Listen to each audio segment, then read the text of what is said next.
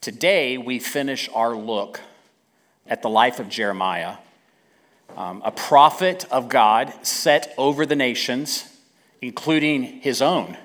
And he was called to pluck up and to break down, and to destroy and to overthrow, and to build and to plant. And I just have to say that this study has probably impacted me as much as any study I've ever done uh, in sharing sermons with us on Sunday mornings. I feel in so many instances the Lord speaking to me personally when I read these words, and I feel that it is a prophetic word for us today. I had intended to end my study last Sunday, but with the passing of our friend Wayne Williams, who has been a very real instigator in all that I've been t- talking to you about, um, I felt that it was necessary to share this word because it is true to our conversations in the last few months.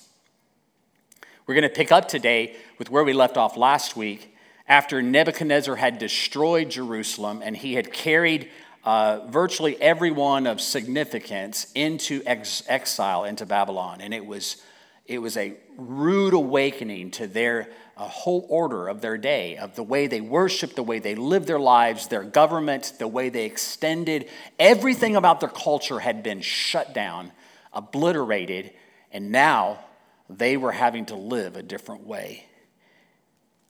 And in so doing, Nebuchadnezzar set up a, a governor, a, a local leader named Gedaliah, and we, we looked at him last week. I wish that I could tell you that under the rule and governorship of Gedaliah that everything got better for this remnant. I wish that I could tell you that it continued to progress and it was such a blessing, but like so much of this story of Jeremiah, um, it's not that simple. It's not that straightforward. Shortly after uh, Gedaliah was set in as governor, one of his lieutenants, a man named Ishmael, a member of the royal family, a distant member, but a member who turned domestic terrorist, gathered an assassination group and went in and murdered Gedaliah and many of those that were with him at Mizpah. And it was gruesome.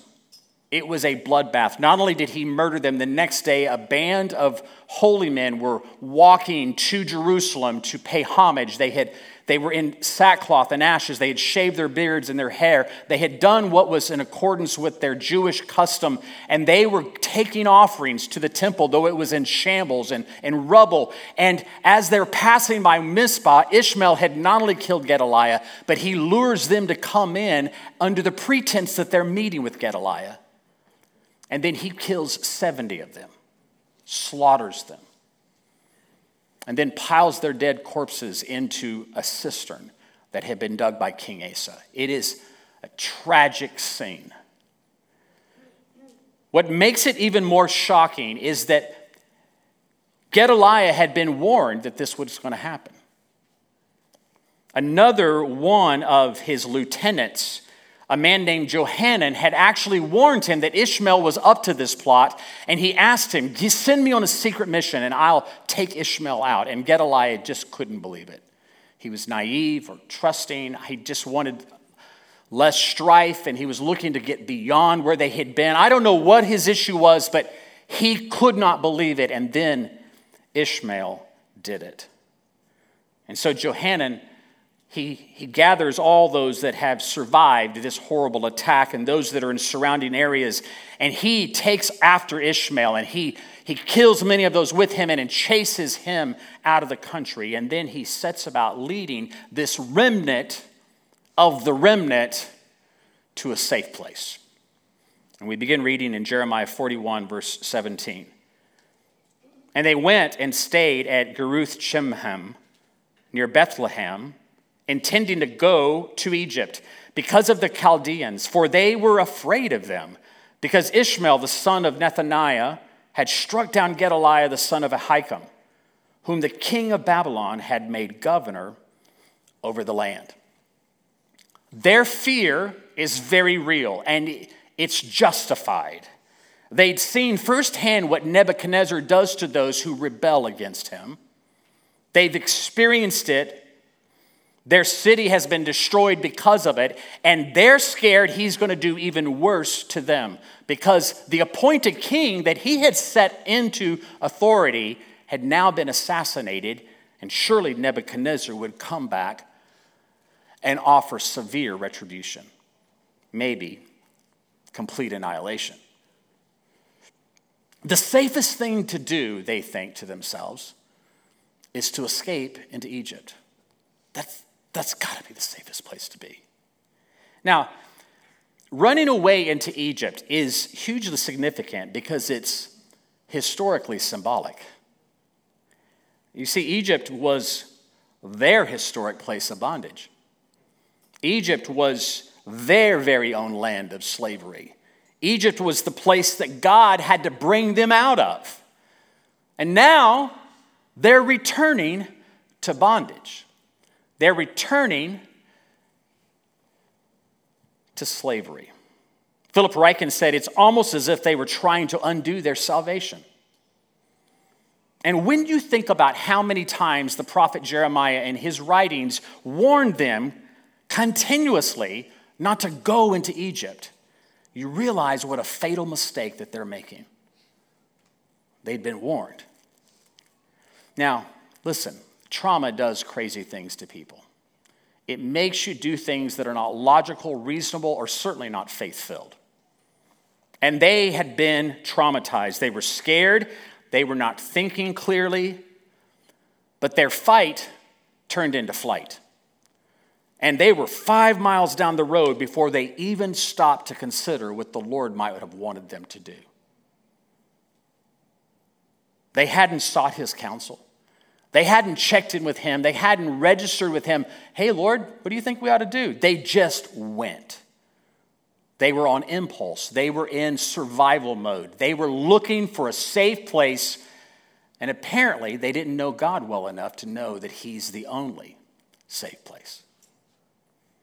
And so, they head off to Egypt. But along the way, they start thinking, you know, maybe we ought to ask God what he thinks about this. But they don't know how. And so the only way they know is to reach out to Jeremiah, who, by the way, they've gathered with them, and he's right there. And look at Jeremiah 42 and verse 1. Then all the commanders of the forces and Johanan, the son of Kareah, and Jezaniah, the son of Hoshaiah, and all the people from the least to the greatest came near and said to Jeremiah the prophet, Let our plea for mercy come before you, and pray to the Lord your God for us, for all this remnant, because we are left with but a few, as your eyes see us. That the Lord your God may show us the way we should go and the thing that we should do. Asking God for directions is always the right thing to do. What is your purpose for my life, Lord? Where do you want me to live? Uh, what do you want me to do? How do you want me to study? Where do you want me to go to school? What job do you want me to take? Who do you want me to marry? Do you want me to marry? Do you want us to have children? These are good questions to ask of the Lord. The problem is, that too many people don't start asking these questions until they're halfway to Egypt. And by the time they get around to asking him, they're really only looking for a rubber stamp of approval on the plans they've already made. We all do it, don't we? I don't want to see a show of hands. We're all prone to make plans for ourselves. And then we expect God to validate our choices after the fact rather than having asked Him what we should have done in the first place. There's, there's another little thing that you probably noticed as we read these verses, and that is the way they keep referring to God when they're speaking to Jeremiah. Did you notice? The Lord, your God, they keep saying. They, they didn't say, the Lord, our God. They said to Jeremiah, the Lord your God. That's a big problem. That's an indicator of something deeper that shows where their hearts were and the fact that They didn't know God. Look how Jeremiah responds in verse 4. Jeremiah the prophet said to them, I have heard you. Behold, I will pray to the Lord your God. I will tell you, I will keep nothing from you. Excuse me. I will pray to the Lord your God according to your request, and whatever the Lord answers you, I will tell you. I will keep nothing back from you. Now, Jeremiah throws it right back at them. They're saying, Jeremiah, your God. And Jeremiah's like, nope, I'll pray to God. He's your God. I'm going to see what he has to say to you. And then, verse 5 Then they answered to Jeremiah, May the Lord be a true and faithful witness against us if we do not act according to all the word with which the Lord, your God, I still don't get it. The Lord your God sends you to us.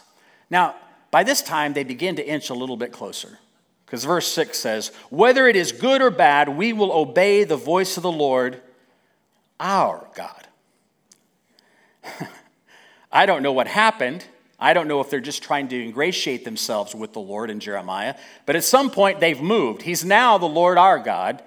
And why? Well, because that it may be well with us when we obey the voice of the Lord our God. I think it's really important to know if God is your God or not. If God is always someone else's God and not your own, that's a problem. You need to ask yourself where you're sitting today who is God to you? Is he your God?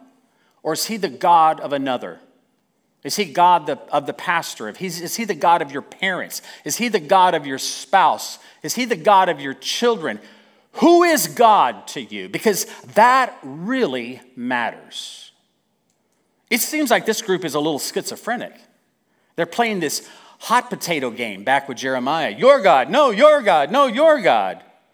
They can't decide whose God he is, which is the problem. So, what is it that we have here, this scenario?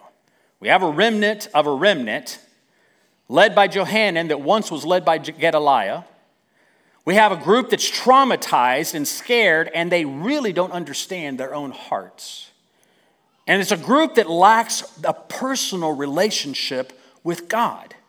And they've assumed that God would give them the answer they desired, and that leads them to make a covenant with God, saying, Whatever you do, whatever you say, wherever you lead us, we will do and we will go. Bad mistake. No matter what you say, Lord, we want to do what you tell us to do. They didn't mean it. If this is not a picture of religious practice without a relationship, I don't know what is. It's all lip service, it's all tokenism, it's all based in, in, in, history and legacy and what our parents believed, but they don't know God. And it's obvious.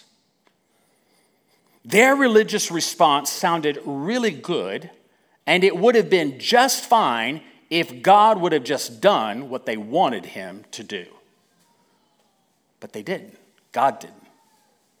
God doesn't answer them the way that they want him to, and they express their rebellion and their lack of relationship with him because he didn't do it the way they wanted it done.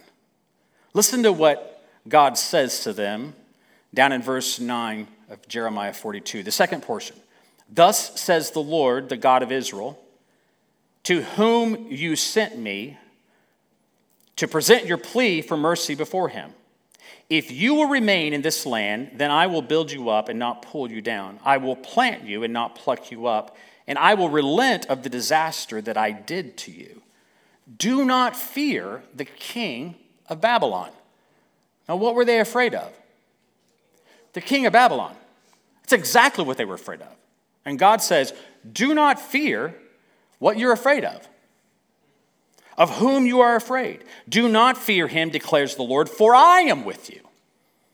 By the way, you remember, he was just God's servant. You remember that.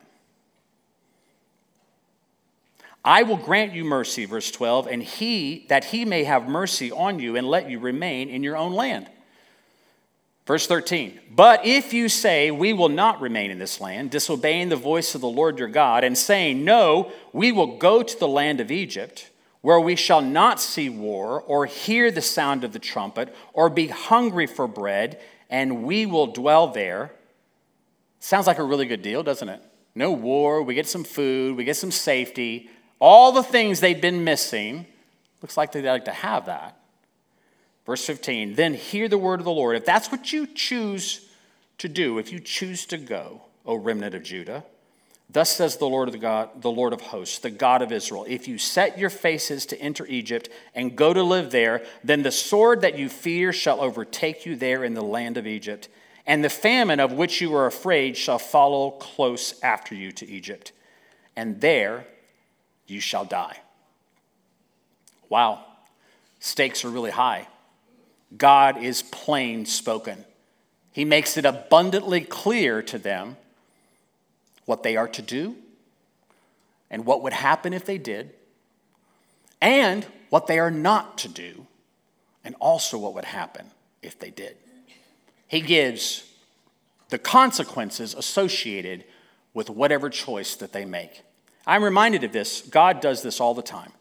He said uh, through, his prophet, through his servant Joshua uh, to say to the people, See, I set before you this day life and death. Choose life. And this is what God is doing. I set before you, remnant. I know it doesn't look good. I know that you're scared. I know you're traumatized. I know that it is overwhelming to you. I realize all of those things, but if you would know me and trust me and choose to do it my way, then you will have my protection, my peace, and my prosperity. And can I say to you, that is still what God says today.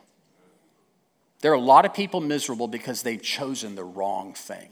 They picked door two when God wanted them to pick door one. Choose life. Choose to live. Choose to be with me, and I'll take care of you. Don't worry about what you're afraid about. Choose me. Look what they said Jeremiah 43, verse 1. When Jeremiah finished speaking to all the people all these words of the Lord their God, their God, with which the Lord their God had sent him to them, Azariah the son of Hoshaiah, and Johanan the son of Kareah, and all the insolent men said to Jeremiah, You are telling a lie. The word, excuse me, the Lord our God did not send you to say, Do not go to Egypt to live there, but Baruch, the son of Neriah, has set you against us to deliver us into the hand of the Chaldeans, that they may kill us and take us into exile in Babylon. Instead of submitting to God and trusting Him for their protection, they became insolent and called Jeremiah, the servant of God, a liar despite that, the fact that Jeremiah's record for prophecy is pretty good. I always say prophets ought to wear, you know, their percentage ranking around their neck. You know, my dad needs to have this badge right around his neck here. I'm 89% accurate. Preachers ought to have it too, you know. I'm like 43% accurate. I miss it a lot of times. Jeremiah would have a 100% accurate sign around his neck. Everything he's prophesied has come to pass, and they call him a liar. and furthermore, they vowed they'd do whatever God told them to do, and apparently they didn't really mean it. Eugene Peterson puts it this way Johanan and the people respected Jeremiah enough to ask for his prayers, but they didn't trust God enough to follow his counsel. And I wonder how many times we fall prey to that we love God enough to ask Him to do something for us. But when He does it and we don't like it, we don't trust Him. It never occurred to them that God's plan might be different than what they wanted Him to do. That God might actually redirect them rather than stamp their plans with His seal of approval. They weren't willing to have Him challenge or change their direction because they wanted Him to validate their choices. A hundred years earlier, the prophet Isaiah said this These people draw near me with their mouth and honor me with their lips, while their hearts are far from me. Not much had changed in a hundred years. But the sad reality is that those things are still true of many of God's people today.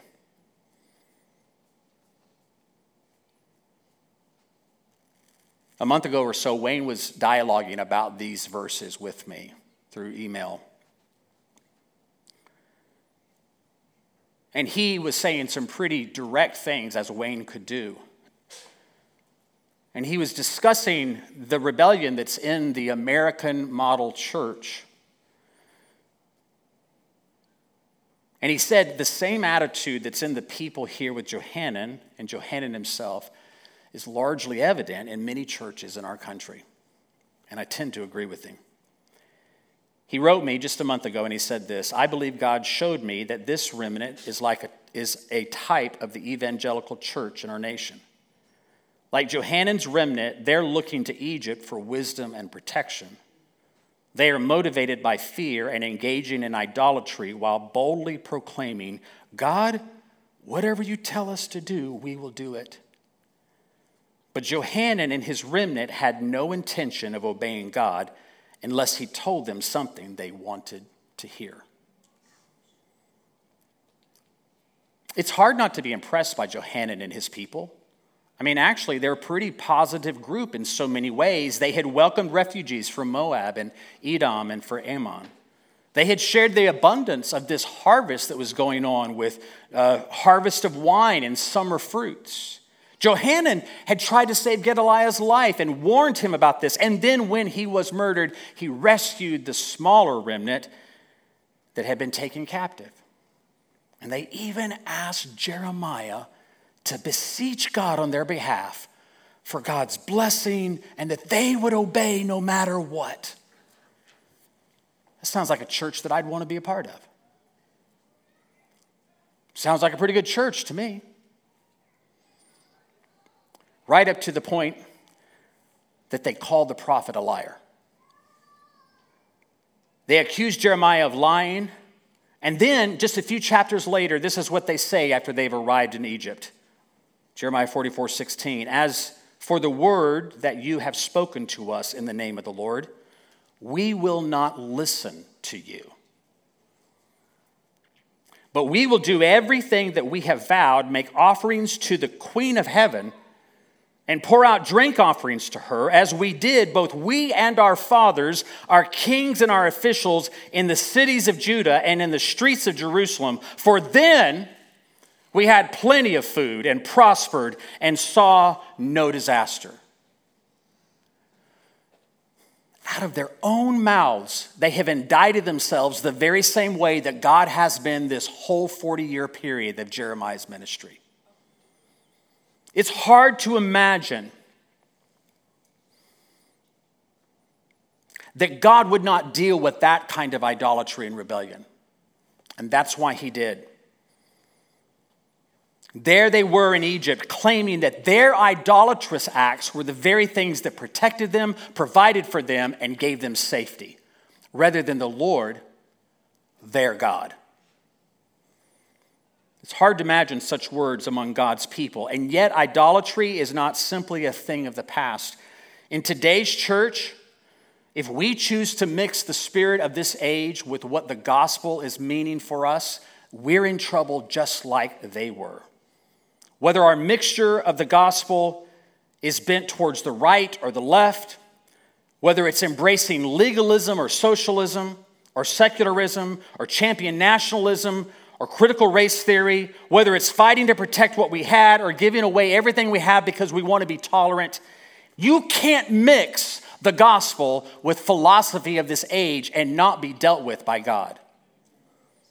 We cannot mix our obedience to the Lord with those things that are not a part of the gospel of the kingdom. And we need to be asking the Lord, which is which? If this is not what you want me to give myself to, Lord, then show me, correct me, rebuke me, deliver me from this philosophy, from this mindset, from this attack that is going on. Let me be true to your word and no one else's. As Brother Curtis recently wrote in one of his COVID era emails, how many get those? Yeah, they're great. If you don't get them, check with Curtis. He said, The war continues between what we think we know and Jesus' simple call to follow him. And by the way, what we think we know, simply because it did it last time, he did it that way, doesn't mean he's necessarily going to do it this way this time. I got that backwards. This time, this way. So here's my question for us today. And I've tried to honor the memory of Wayne and tried to respond well to the words of Jeremiah. In what things are we halfway to Egypt before we even consider what God thinks about it? Where in our life have we started on a route and we never consulted with Him? What decisions have we made where we never asked His input? And when we hear His word, when we hear them, do we repent and return, or do we stubbornly continue doing it our own way? What idols have we kept for ourselves, thinking they're producing what we really need our security, our provision, our safety? What idols have we kept for ourselves rather than trusting and obeying the Lord? My prayer for us in this study is that these stories would speak to us today. And that they may bring us into a place of repentance, not just what happens at the altar, but a life of repentance, of returning to Him every day, of returning to Him in every decision, of returning to Him in everything we're doing, not reserving anything for ourselves not holding him at arm's length in any area of our life, but we would let him touch it and correct it and even rebuke it and then heal it and restore it and use us once again. The world needs a people who have no idols before their God, but rather are true to what the Lord has called them to be. May these stories lead us into a lifestyle of repentance. And may we trust him with our whole heart. And may we serve him and his purpose in our own generation. Amen. I feel like these words in Jeremiah have been so recalibrating. The definition of the word recalibrate is to ascertain the caliber, measure, or worth of something. To measure it precisely against a standard, to determine the deviation from the standard so that the correction or the corrective measure can be determined. And finally, to adjust precisely for a particular function. That's awesome. We are being recalibrated. Yeah. He has given us the plumb line of the word. Every single one of these messages in Jeremiah has been a very distinct line. And we have such an incredible opportunity to agree with him about where the line is yeah. and let him amend us and adjust us and recalibrate us. Yes, that's good. In Hebrews 12, he says, now he has promised, once more I will shake not only the earth, but also the heavens, meaning everything. everything in your world, he's going to shake. The words once more indicate the removing of what can be shaken. Right. That is, created things, so that what cannot be shaken will remain. Yes. Therefore, since we are receiving a kingdom, that cannot be shaken. He is bringing his kingdom to bear in us that can't be shaken. Let us be thankful and worship God acceptably, for our God is a consuming, a recalibrating fire. Amen. Let's pray together.